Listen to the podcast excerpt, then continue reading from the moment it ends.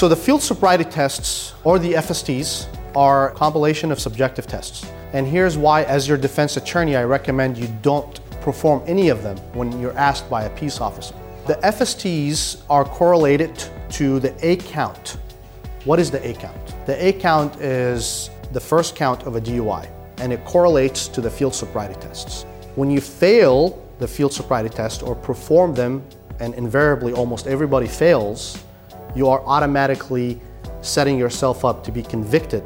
So what I'm telling you is don't perform the FSTs, don't perform the PAS so you can avoid being convicted of the subdivision A of the DUI code.